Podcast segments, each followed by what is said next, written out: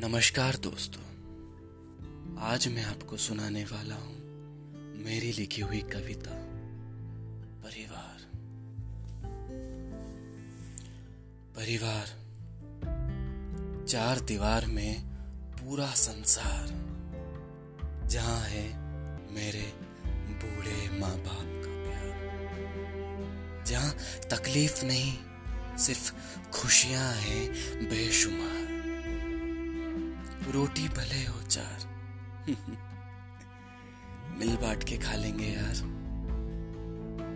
आओ, रूबरू कराता हूँ आपको मेरी बेटी और बेटे से, जिनका पहले में बेटा था। दुनिया की सारी शैतानी कर, सारे दुख उसको देता था। और वो अपने नर्म हाथों से चूल्हे की गर्म लपटों में रोटियाँ सेक अपने हाथ से खिलाती थी। जली भले हो, पर पता नहीं वो रोटियाँ स्वाद बड़ा दे जाती थी। मैं शैतानिया करता और वो मेरे पीछे पीछे भाग खाना खिलाती थी। जब थक हार कर बैठ उसके आंचल में सर रख धूप में भी। नींद बड़ी मीठी आती थी।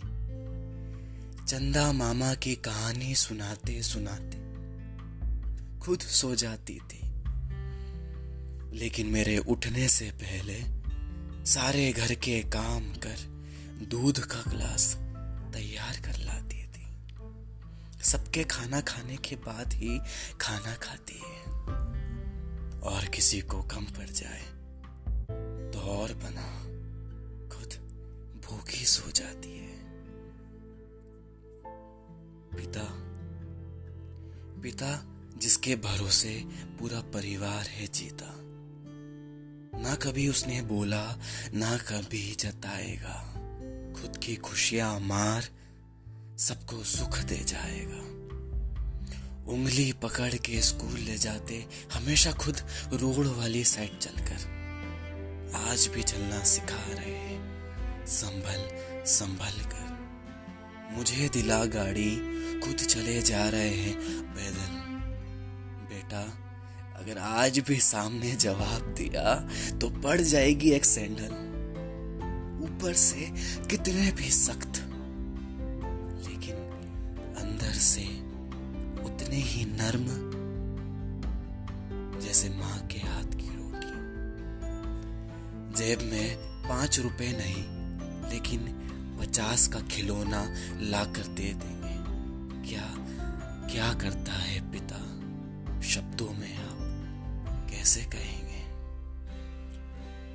बूढ़े हो गए, अब वो दो हाथ। अब वो भी बच्चे बन जाते। इंसान, अब थोड़ा शर्म कर ले। चल चल, बेटे होने का फ़र्ज़ निभाते हैं। कभी यकीन ना होना कि भगवान होते हैं। तो एक बार अपने माँ बाप को देख लेना। खुद ब खुद यकीन हो जाएगा।